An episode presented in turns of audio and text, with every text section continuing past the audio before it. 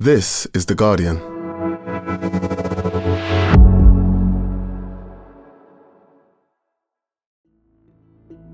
Today, war in Europe.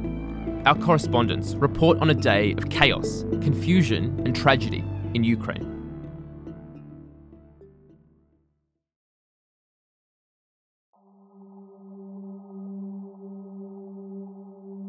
Late on Wednesday evening, Guardian correspondent Emma Graham Harrison got on a sleeper train from the Ukrainian capital, Kiev.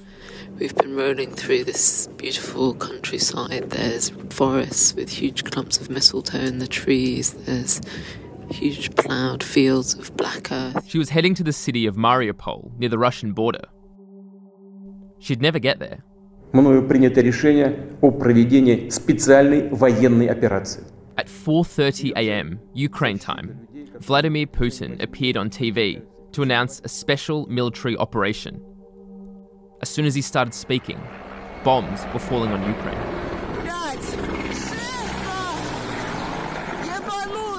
It was the beginning of an all out invasion. Russian tanks and troops poured over the border. Cruise missiles and airstrikes hit military infrastructure and air bases across Ukraine. This was the worst case scenario. Major cities were being bombed, including the capital, Kiev, and Mariupol, where Emma's train was heading. She turned back. Kiev, and I guess just wondering what's going to be waiting for us there because, you know, we've been told by people there the air raid sirens have gone off, people are in shelters, there's already been attacks on and around the airport. So um, um, uh, I don't know what what what type of, of Kiev we'll find really. At 6 a.m., the Guardian's Moscow correspondent, Andrew Roth, heard his phone ringing.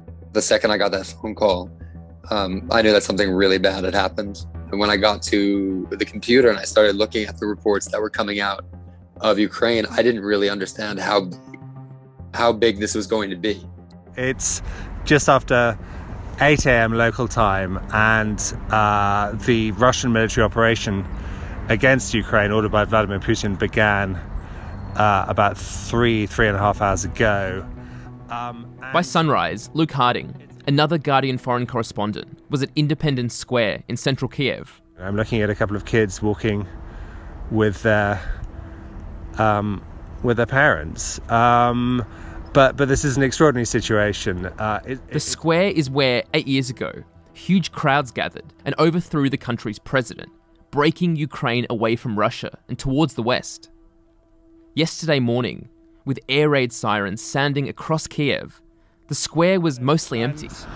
I've been talking to to um, military guys who say that they're going to carry on, they're going to kind of resist and defend their country, but um, you have to wonder, in the face of this kind of overwhelming Russian assault, how viable that, that, that is and how long it will be before where I am the Ukrainian flags are taken down and Russian flags are put up in their place.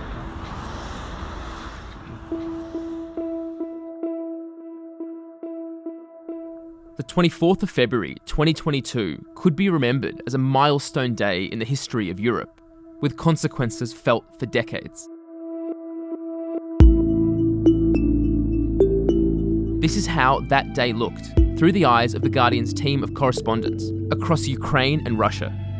From The Guardian, I'm Michael Safi. Today in focus, the day Russia invaded Ukraine.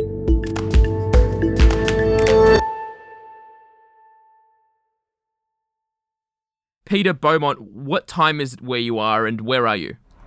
Uh, it's just coming up for one o'clock, and I'm in uh, Lviv in, in western Ukraine. It's about 60 kilometers from the Polish border. Fortunately, in, in Lviv, we haven't had any airstrikes here, but from about dawn for two and a half, three hours, I mean, the air raid sirens were going off. It just sounds like, you know, I mean, absolute chaos, basically. I mean, it's madly confusing. I mean, this is kind of not I, I, think the thing to say is, is this isn't just kind of one incursion coming along a single axis of one place. You have effectively three broad thrusts. One coming down from the north towards Chernihiv, which sort of sits on the road to Kiev. Another coming from the east towards Kiev, and then sort of another advance as well. Apparently, it appears has been going on down the sort of self-styled breakaway republics around Luhansk and Donetsk, and so there is a general sense of kind of lots of stuff going on, and I think it's been designed just to be absolutely demoralizing. And you know, I've been walking around the streets of Lviv this morning. You know, massive queues outside a lot of the banks, people queuing at pharmacies you know, people having conversations about, you know, do they stay? I mean, people who are visiting from Odessa, should they go back and fight? You know, tourists who are still here. You know, I met a, a group of Polish tourists, you know, who are trying to get back to Gdansk and, and, and also asking themselves the question, which is if, if it's Ukraine today, is it going to be Poland tomorrow? Peter, from these early strikes you've been telling us about throughout the morning, is there any reliable estimate of casualties, of, of how many Ukrainians have been killed so far? The, the last estimate I saw was around 40 dead so far. I mean, I don't know how reliable that is. I mean, that's coming out of sort of official sources. I mean, you know, it's impossible to cross check at the moment. And, and you'd be surprised if, if there weren't, given sort of, you know, the levels of aggression that have been used so far. And what have Ukraine's leaders said so far? At the top level, I mean, clearly there's there's been an effort you know, made by President Zelensky to try and kind of rally support and to try and get people to sort of stay united and stay calm. Solidarity will be at the heart of what we do today in order to preserve the Ukrainian state. That being said, we have weapons to protect ourselves, to protect our lands. Over the hours ahead, what will you be looking out for exactly? I think what I'm looking out for now is it, it's kind of clear from looking at where the reports of incursions are coming from that Kiev may be the, the, one of the major, if not the major, objective for this.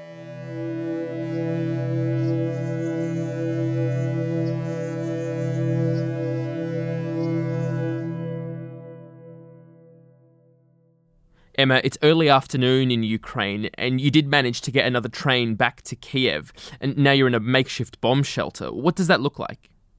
So, I mean, this bomb shelter is, is an underground car park, and I can mostly see journalists like me, which is the majority of people who are left in the hotel.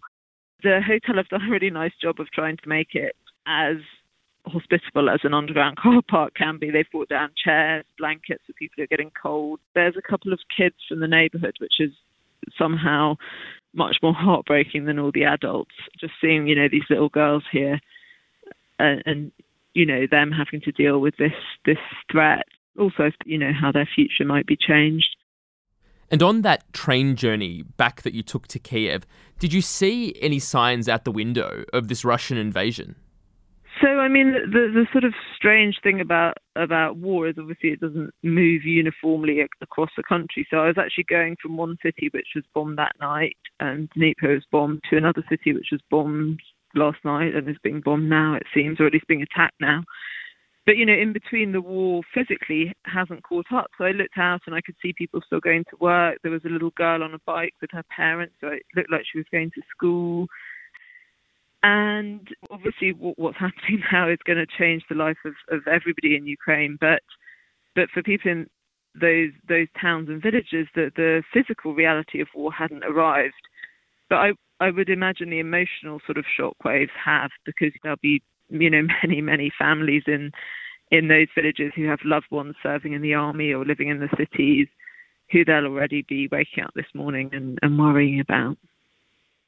And Emma, I mean, for what it's worth, I've just seen on our, our live blog now, as it's gone uh, 2 p.m. in Kiev, that tanks from Belarus, Russian tanks from Belarus, might be as little as two hours away from Kiev.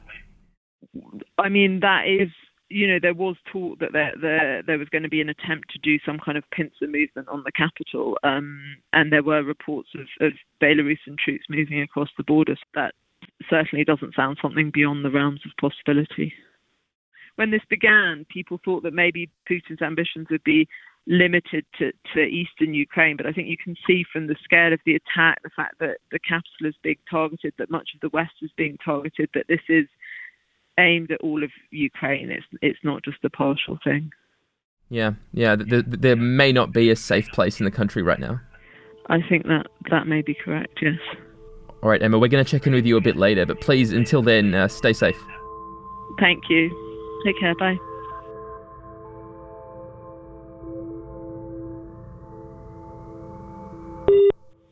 Hi, hi. Can you hear me, Michael? How, how does that sound? It sounds okay. I can hear you definitely. So, so fine. So let's let's do it. You're in a basement right now. You, you've actually been asked to evacuate. Yeah, I mean the, the hotel where I'm staying, close to the Golden Gate. This, there are apparently further airstrikes on Kiev, uh, and so so we, by which I mean the hotel staff, journalists, uh, are currently um, currently underground. And Luke, what does Kiev look like and feel like right now, just after 1 p.m. local time? Um, I mean, it, it's it's a sort of grey, overcast, ordinary Thursday with rain and, and cloud. Apart from the fact that that it, that it isn't, you know, that there's a war going on. I mean, a, a lot of people have been trying to leave the, the sort of boulevards leading west out of Kiev are choked with traffic. You can't fly out anymore. The airport's been bombed. There are no more kind of planes. And I mean, I've, I've talked to city residents who, who, who woke up with the bombing, heard the car alarms going off, phoned their loved ones. And some people are trying to flee, and, and others, particularly people in the military and police, are, are digging in and say they're going to fight. I mean, the, the government of, of President Zelensky is, is, is here. They haven't left. The picture is very fluid. It's very chaotic. Uh, and I have to say, Michael, I, I just, it just seems astonishing to be reporting on a war in the heart of Europe. I mean, uh, future historians can, can try and figure out how this happened and why this happened, but at the moment, there's just a mood of kind of um, foreboding and I think horror. And when you say that police and the military have dug in around the city, what does that look like? Have they set up checkpoints? I mean, are they actually like in some kind of military formation in Kiev itself? Um, no. I mean, that's the curious thing. And, and uh, really, there's been a sort of long conversation here about whether Zelensky um, and his team should have done more to prepare the, the, the city against Russian attack. And you know, he he has been he was very keen right up until about 24 hours ago to say, look, you know, we're not going to do that because that would cause panic. So there was no sandbagging, there were no windows taped, nothing like that. I mean, he's now, as of this morning, when the Russian attack began, he, he addressed the nation. He's introduced martial law, which gives gives the authorities kind of uh, pretty sweeping powers. But it's a fa- it's a fast changing picture, and I think I think you know where we will be this time tomorrow. I don't know. And Luke, we've just heard from Peter in Lviv that there are real concerns there could be a move on Kiev in the next days, even hours. How worried are people about that prospect? Um, well, I mean, I mean, pe- people are kind of pretty, pretty dazed, but um, I mean, obviously they're worried. I mean, that's why huge numbers are seem to be leaving, but not everyone has left. Not everyone can leave there are about three million people in Kiev, if, and if you if you throw in the suburbs, it's about four million people. It's just not possible for four million people to leave immediately, and so, some will stay, and some will some will fight. I mean, I think a minority, but but Kiev does seem to be a target. Yeah, I mean, Kiev has been bombed. The airport, the, the international airport at Boryspil has been attacked. There's another military airport about 30 kilometers out, which has also been attacked, where Ukraine has its sort of fighter bombers.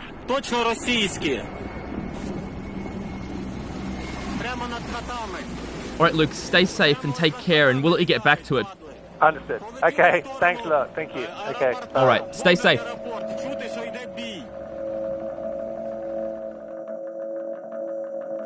Hey, Andrew, are you there? Hey. Hey, how's it going? Yeah, it's pretty bad, but you know. Andrew Roth is in Moscow for The Guardian. I think people are just shocked, to be honest. Um, it's just it's it's something I've never seen seen before, I guess. And I think people just didn't expect it would come to this. They always thought there was going to be an off ramp, and it just never came. I mean, obviously, it isn't just like a news event; it's something that you're really feeling. What is it about what's happening here that has left you so shocked? I think that it's it's kind of having been here for such a long period of time, over ten years um, and hearing so often this rhetoric about uh, about brotherly nations, or just kind of getting a sense that there are really so many connections between Ukraine and Russia. Um, you know, to the point where you know people have family on the other side. Millions of Ukrainians uh, live in Russia. Millions more come here to work, to make money, and to send it home.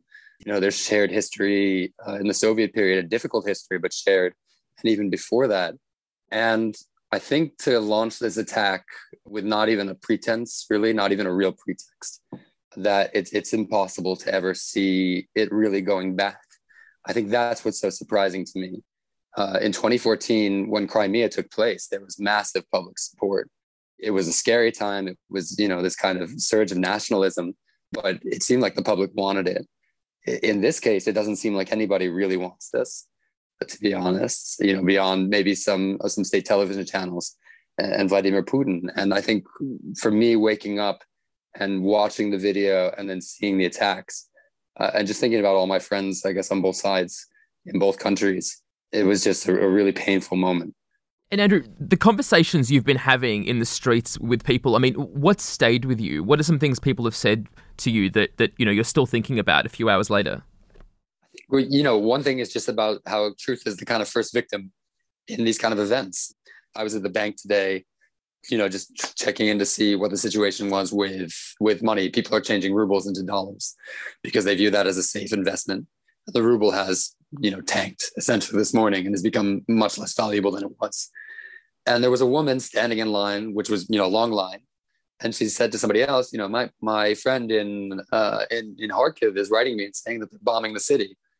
And another woman in line says, "Oh, I, I haven't heard they're attacking cities or anything like that." And you realize that based on the information that they're getting, that they had just completely different views on what was going on. One of them had a friend who was telling her, you know, there's a large invasion going on in my country. There's another woman who's saying, no, you know, I haven't heard anything about that. But both of them are equally affected. Both of them are standing in line at the bank to buy as many dollars as they can because they basically know that that the, the Russian economy and they're going to bear the brunt for whatever this decision was to attack Ukraine. I mean, we've seen Vladimir Putin intervene in Crimea in 2014, in Syria after that. What is it about it that differs so dramatically, that is such a milestone in his long rule in Russia? The scope of this and the scale of this is so much larger than the Ukraine. You know, this is a kind of seminal moment, a turning point, I think, in terms of European history, certainly in terms of post Cold War history. And uh, I guess living through that moment and realizing that, that this is happening as you watch um, just makes it almost surreal. It's become clear that this is about more than politics and maybe even, you know, more than, than a popularity rating for Putin. I mean, it's really about, he's thinking about his legacy and his, his time in history you know, and he's not he's not working for the kind of populace at this point. He's thinking much more about what are they going to write about me in 20 years or whenever he leaves the Kremlin. So I don't see anything that really will hold him back uh, in terms of searching for this kind of glory. And how do you think he wants history to remember him? I mean, if this is all about his legacy, what does he want that legacy to be? Well, I think he sees the legacy as uh, kind of the resurrection of Russia as a strong power you know, going back maybe not to the Soviet Union, but to something new, um, where uh, he really creates a home for Russia and the Russianness, I guess that he's kind of created in his mind. You know, this, this national religion of the Second World War. So I really do think that he he views himself as a seminal figure like that, and is thinking very much about that because it's one of the only ways to explain what he's doing right now. I mean, that's like a megalomaniacal way to view oneself. Has he always been that way, or has something changed in him in the past week? I don't think something changed in the past week, but I think we've seen a change in him in the past years. You know, when I came here, there was so much rhetoric about the stability in the economy and, and kind of making things better for ordinary Russians. And I really think something clicked in, in 2014 around the Ukraine crisis and thought that it's possible to change borders in Europe. But now he's done it to such a bigger degree that it's clear that this is something that's that's been in his mind for a long time. You know, one thing that you talk to people about is how isolated Putin is. One, because he's been in power for so long. Two, because because of COVID. You know, he, there are not many people who are able to see him at this point on short notice. And the idea that you know he's been kind of turning the stuff over in his mind, writing these kind of long articles. Apparently, he does write them himself about Ukraine. Um, I think it's it's he's had a lot of time to think about his kind of longer mission, and this is an idea that he's had in his mind. I think for some months or maybe years. Andrew, you've talked about this being a decisive moment in, in European history, that basically everything has changed today. Tell me, what's changed? What is different about the world today that wasn't the case just yesterday? I think that in the last uh, 30 years, minus a few conflicts, like we really got used to the idea that there are influence blocks. There's Russia on one side, there's the West on the other. Um, but in general, you know, the, the rules of the game are kind of defined. I think that now, you know, every country is looking very carefully or more carefully at, at what the actual uh, guarantees it has in terms of military protection from uh, the force of countries that, that want to change their politics, that want to draw them in closer. So I think this has, you know, obviously big implications for Belarus as well, where Russia has stationed troops in the area. I think also for, for a lot of states in Eastern Europe that are members of NATO, but are still going to be very concerned and thinking, you know, if Russia comes for us next, are we sure that somebody's going to step up for us? And that that change started on the 24th of February 2022. I mean, this is a, an important day. This is an absolutely important day for tens of millions of Ukrainians. I think for tens of millions of Russians as well, um, who are who are waking up in I think a different country now um, to the one that existed uh, yesterday, but certainly that existed five or ten years ago, because there really aren't any more illusions about you know the kind of lengths that it's willing to go to and I, I, just think for most of europe i think that people have to think much more carefully about what makes us safe what protects us and you know how are we going to protect ourselves if, if this happens to us tomorrow Andrew, just finally, I mean, we've seen lots of different guises of Russia, you know, since the fall of the Soviet Union. In the 90s, it was perhaps flirting with becoming a kind of liberal power, part of the global market more recently, we've seen Russia being intransigent, still in the global system, but playing a bit of a spoiler role. After today, what do you think Russia's place in the world can be? Well, Russia is now Fortress Russia. I mean, the role at this point is, first of all, going to be economic sanctions.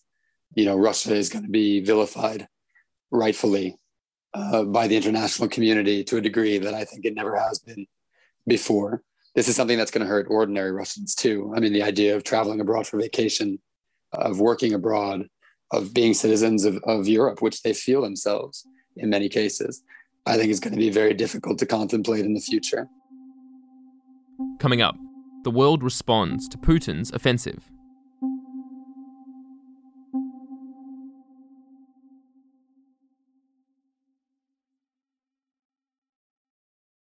It's nearly 9 pm in Ukraine, and the US President Joe Biden has just finished speaking in Washington. This is what he said Putin's actions betray his sinister vision for the future of our world, one where nations take what they want by force. But it is a vision that the United States and freedom loving nations everywhere will oppose with every tool of our considerable power. The United States and our allies and partners will emerge from this stronger, more united, more determined, and more purposeful. And Putin's aggression against Ukraine will end up costing Russia dearly, economically and strategically. We will make sure of that. He wasn't alone in using that kind of strong language. This hideous and barbarous venture of Vladimir Putin must end in failure. Boris Johnson added that Britain was standing with Ukraine. The French president, Emmanuel Macron, said it was a turning point in European history and promised the EU would, in his words, show no weakness. So far, there's no sign that any country is preparing to intervene militarily, but what has been promised are crippling sanctions and isolation from the global financial system. And not just that, for its part, European football's governing body said it was taking the Champions League final away from St. Petersburg, on the subject of the economy, it's worth noting earlier sanctions seem to have had very little effect so far, and Russia will actually get a windfall from oil prices soaring past $100 a barrel today in response to this very crisis. In the western city of Lviv, Peter Beaumont has just filed his story for tomorrow's paper. Peter, it's 8 pm in Lviv. As we approach the end of the first day of this war, what does the map of Ukraine look like? Where is the fighting most intense? I mean, if you look at the map, it, it, it looks like all all around this big crescent, all the way around from sort of the, the Chernobyl exclusion zone, all the way down around the, the border with Belarus, with with Russia all the way down through through the breakaway republics to the Crimea. It's a big crescent. And all along that crescent, there are now chunks that have been, been bitten out of Ukrainian territory. It appears that Russian forces are now in control of the Chernobyl exclusion zone. We know that there was attempted airborne landing, which seems to be to be holding just outside Kiev, following a helicopter attack on a sort of key air base.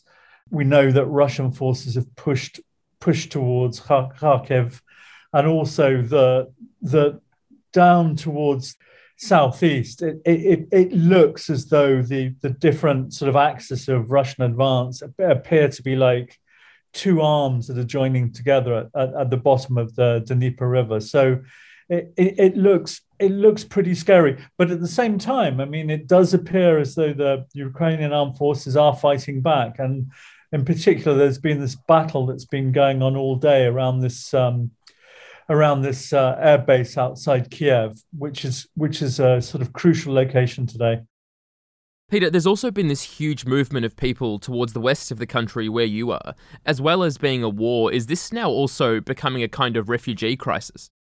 I think it's got a potential to be a refugee crisis. I mean, people are people are trying to get on the trains to get out to the west. I spoke to my colleague Shaun Walker, who's who's in one of the cities to the south of me at the moment, and he was saying that that rapidly petrol stations are running out of gas. I mean, there are queues everywhere. You hear conversations about what the price of things like bread are going to be in the coming days. You know, it's already having very, very quickly sort of a social and economic impact.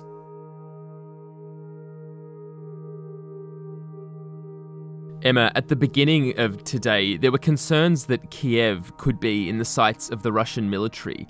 At the end of it, is there any clarity about the future of the Ukrainian capital? if anything, it's it's less clear what's going to happen to Kiev. There's lots of um, really alarming reports that there might be a Russian attempt to take the city this evening. Um, that there might be an attack to sort of decapitate the government, you know, take out senior figures and, and take over control of the city.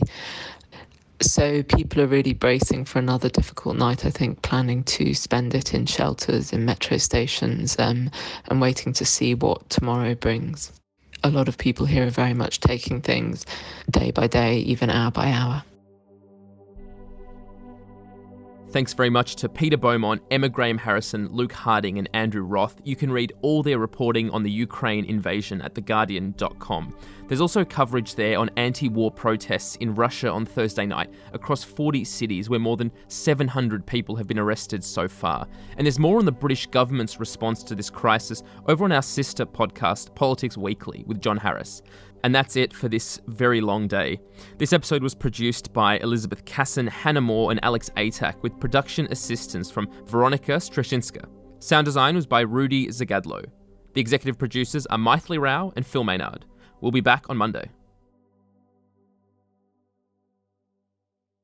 This is The Guardian.